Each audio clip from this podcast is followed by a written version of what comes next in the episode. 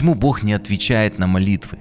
Почему Бог допускает скорби в нашей жизни, допускает зло, гонения, болезни и разные несчастья? Почему часто Бог молчит? Череду подобных вопросов можно продолжать очень и очень долго. Очень много вопросов и так мало ответов. Сегодня я предлагаю обратиться к четвертой главе Евангелия от Марка, в которой ученики Иисуса Христа попали в бурю. Но что интересно, в этой же лодке находился и Спаситель, причем он спал, пока они боролись со стихией. Когда же ситуация стала критической и ученики были близки к смерти, то они возопили ко Христу и также стали задавать вопросы. «Учитель, неужели тебе нужды нет, что мы погибаем?» Я верю, что разбор этого места Священного Писания поможет нам получить ответ на все вот подобные вопросы. А кроме этого мы можем увидеть в этой главе три важных принципа молитвенной жизни христианина. Меня зовут Михаил Крюков, это подкаст «Вера от слышания». Обязательно подпишитесь. Также вы всегда можете поддержать подкаст, способы пожертвований указаны в описании.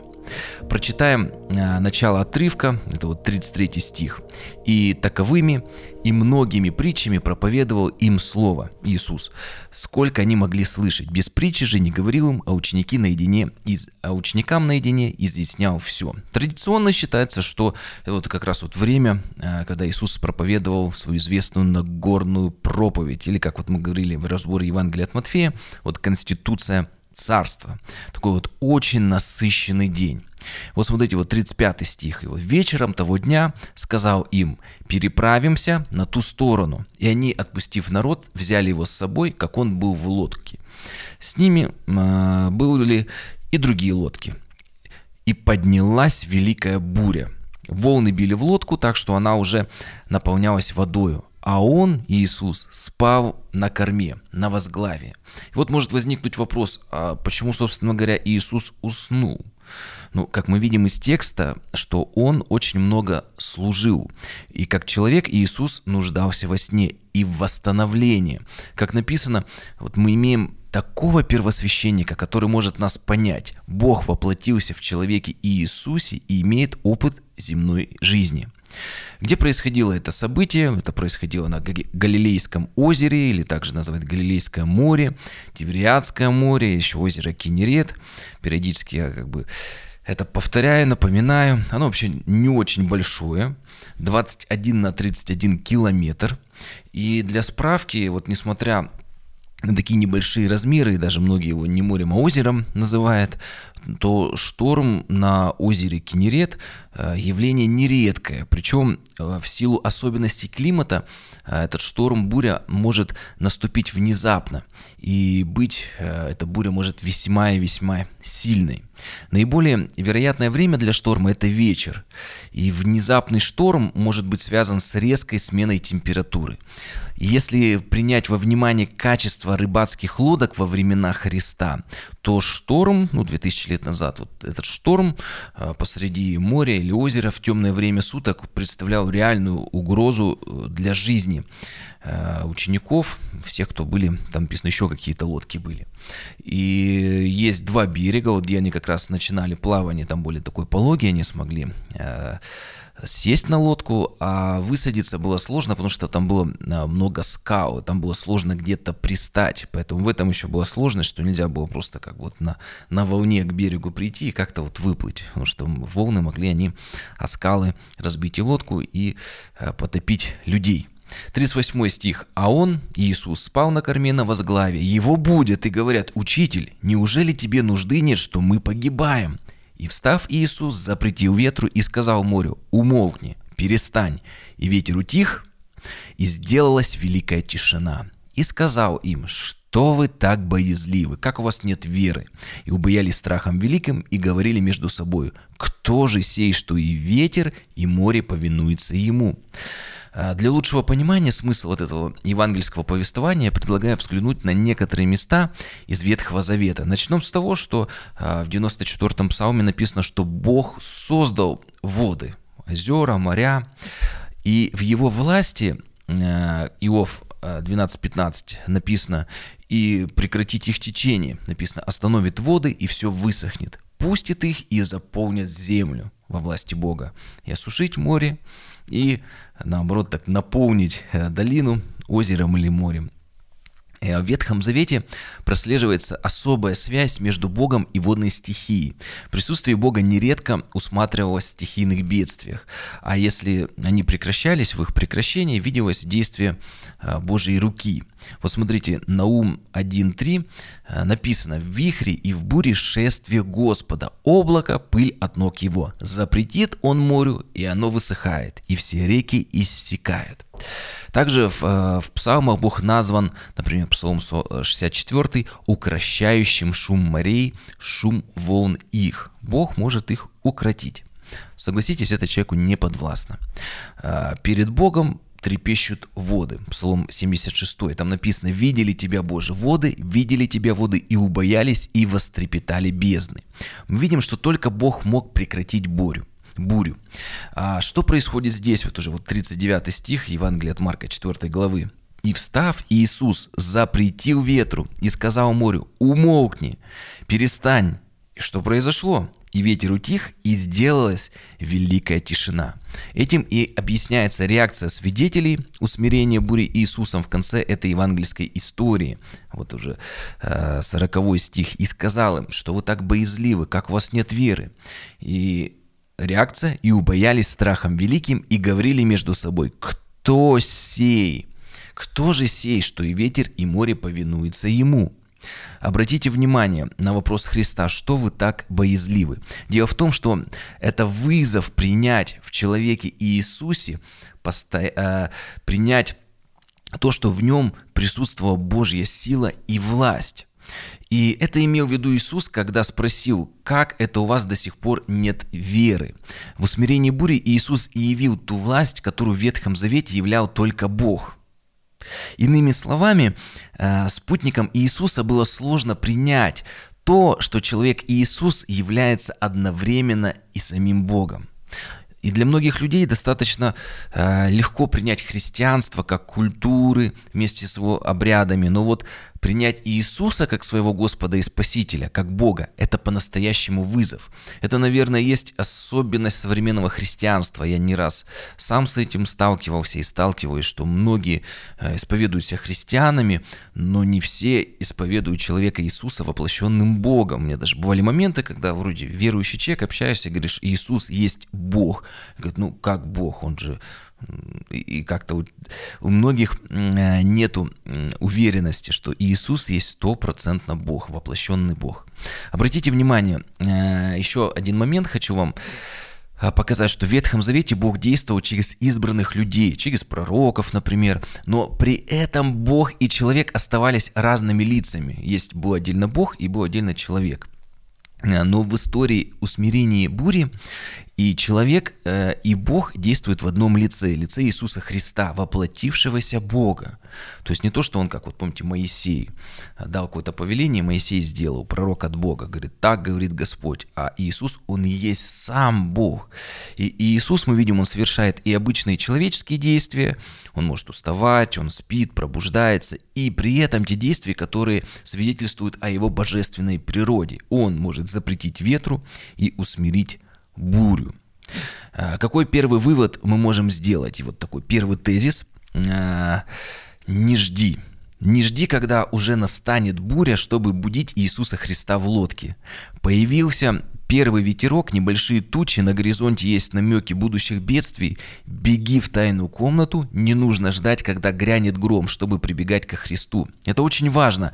А, почему мы вспоминаем о Христе, что Он в лодке в нашей жизни, в нашем сердце, только тогда, когда буря несет нашу лодку на скалы? Э, в Римлянам 12.12 12 написано, что «утешайтесь надеждой в скорби, будьте терпеливы, в молитве постоянны». Колосинам 4.2 «будьте постоянны в молитве, бодрствуя в ней с благодарением».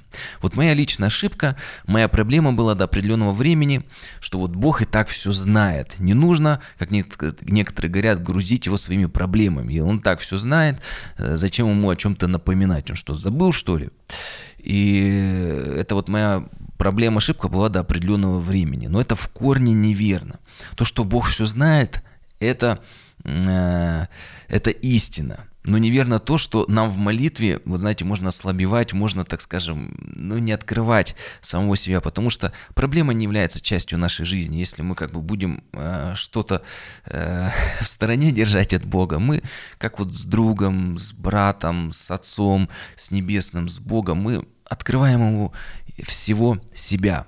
Поэтому Всегда приходи к Нему. Если мы Его дети, дети Бога, то разве вот наши с вами дети, маленькие дети, могут э, приходить своим родителям вот только в тех случаях, когда вот они получили тяжкие телесные повреждения? Или вот когда они могут прийти только с такой серьезной проблемой, когда им нужна помощь в написании дипломной, дипломной работы в институте? Нет, вот просто ребенок испугался, он сразу кричит, папа, мама, бежит к родителям, чуть ударился, даже синяка нет, ссадины, он сразу зовет, чтобы пришли его утешили так и мы.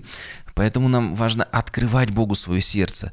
Для Него нет, знаете, вот неважного в нашей жизни. Мы можем всем делиться, что нас беспокоит и чего мы желаем. Да, Бог может корректировать нас, но при этом нам не нужно самим разделять, вот что открывать Богу, а что нет. Потому что есть некоторые учителя, проповедники, я сам э, раньше помню, как-то это часто слушал, даже в своей жизни принял, что не надо Богу говорить, не надо говорить о своих нуждах, Он и так все знает. Надо говорить. Он с тобой в лодке плывет, вот образно говорят, как в этой притче.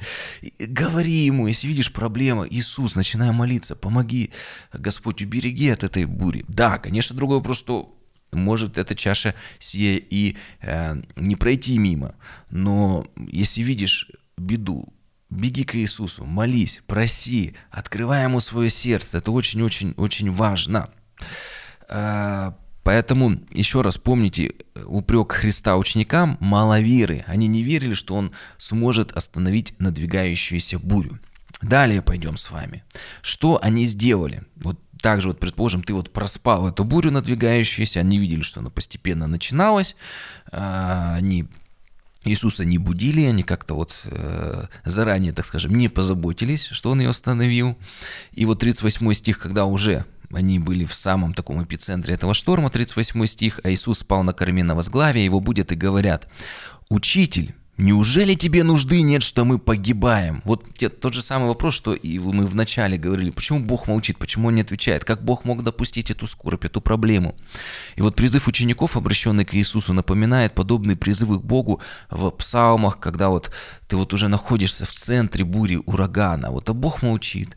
И такое ощущение, что он оставил тебя. Вот, например, Псалом 3.8, такой вот э, молитва с криком псалмопевца «Восстань, Господи, спаси меня, Боже мой!»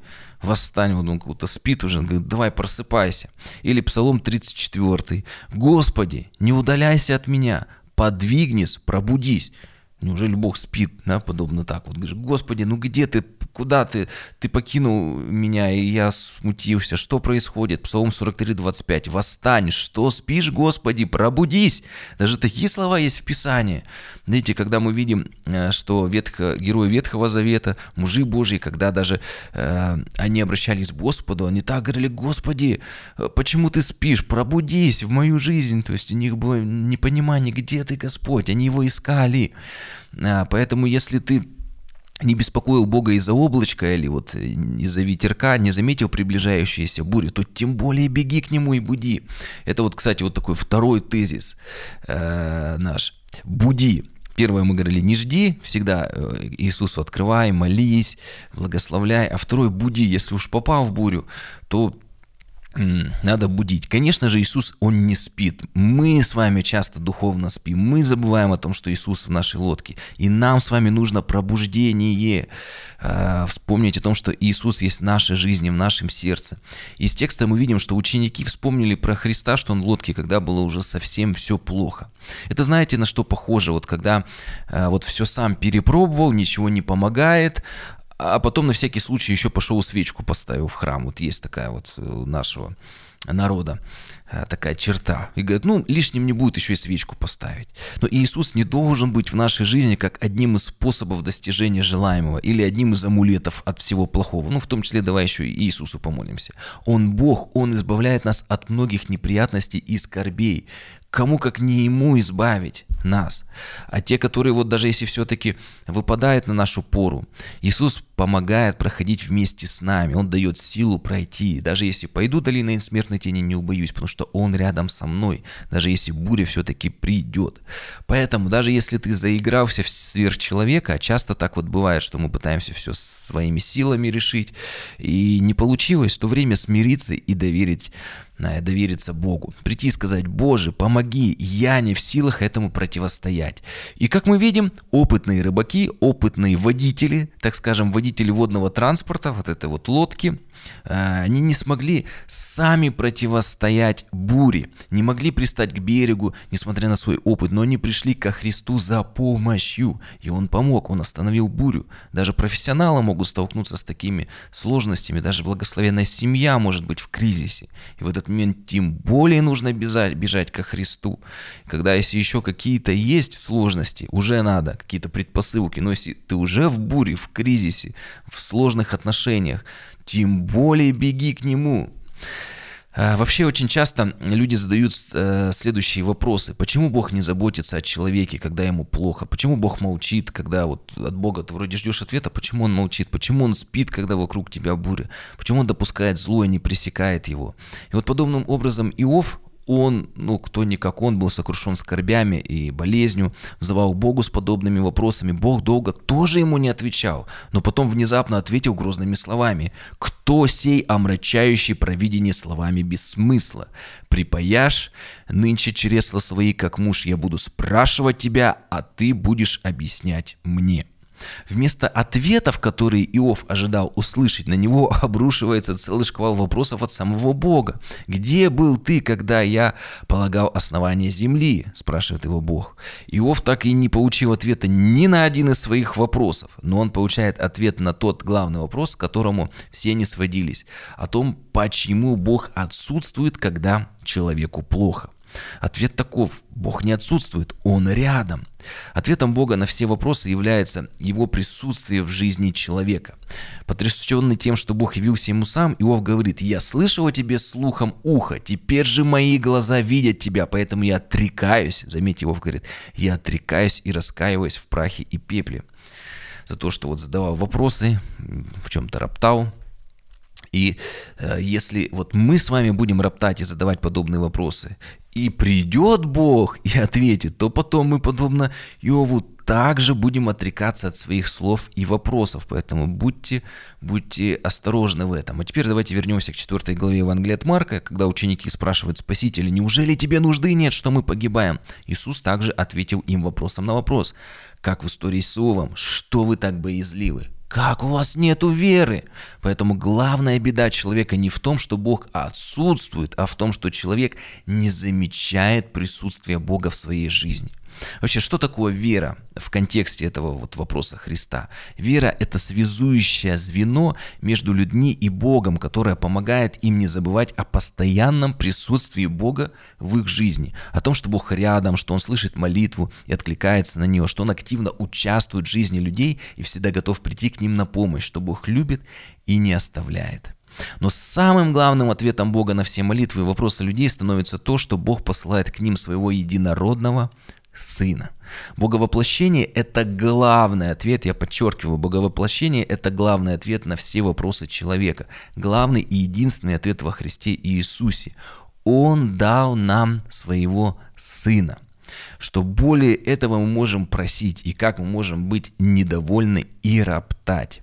Иисус, как написано, один посредник между Богом и человеком. Он предлагает людям прямой доступ к Богу через самого себя без дополнительных средств и посредников.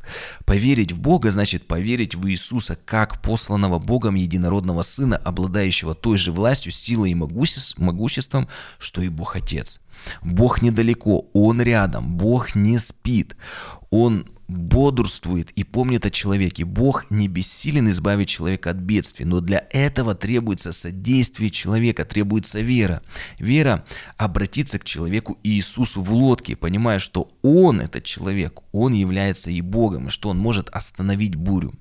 Это и есть Евангелие, в том числе весть о Сыне, который и является ответом от Бога на все нужды, утешением во всех скорбях и ответом на все вопросы человека. Поэтому второй тезис, первый мы говорили, не жди, второй буди, поверь в то, что Иисус и есть Бог, который может остановить бурю. Он и есть ответ на все наши вопросы.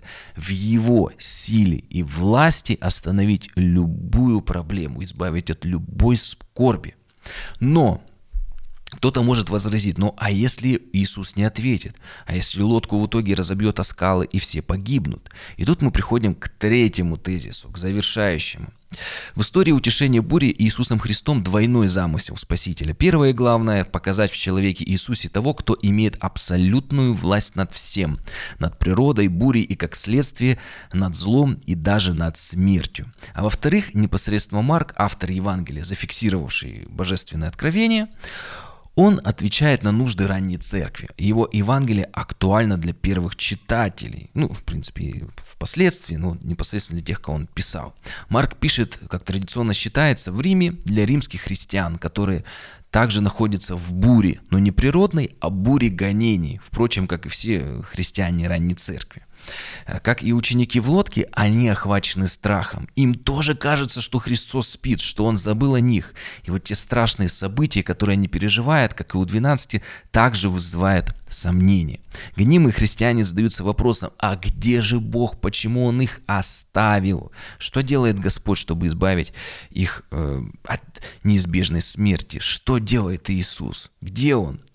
И есть один интересный момент. Э, буря пришла, когда Господь решил отправить своих учеников, учеников на проповедь на другую сторону к язычникам. А теперь и первые христиане ранней церкви, римской, а, римские христиане, вот первые адресаты Евангелия также стоят перед такой же задачей проповедовать язычникам Рима, и на пути этой проповеди возникает буря гонений.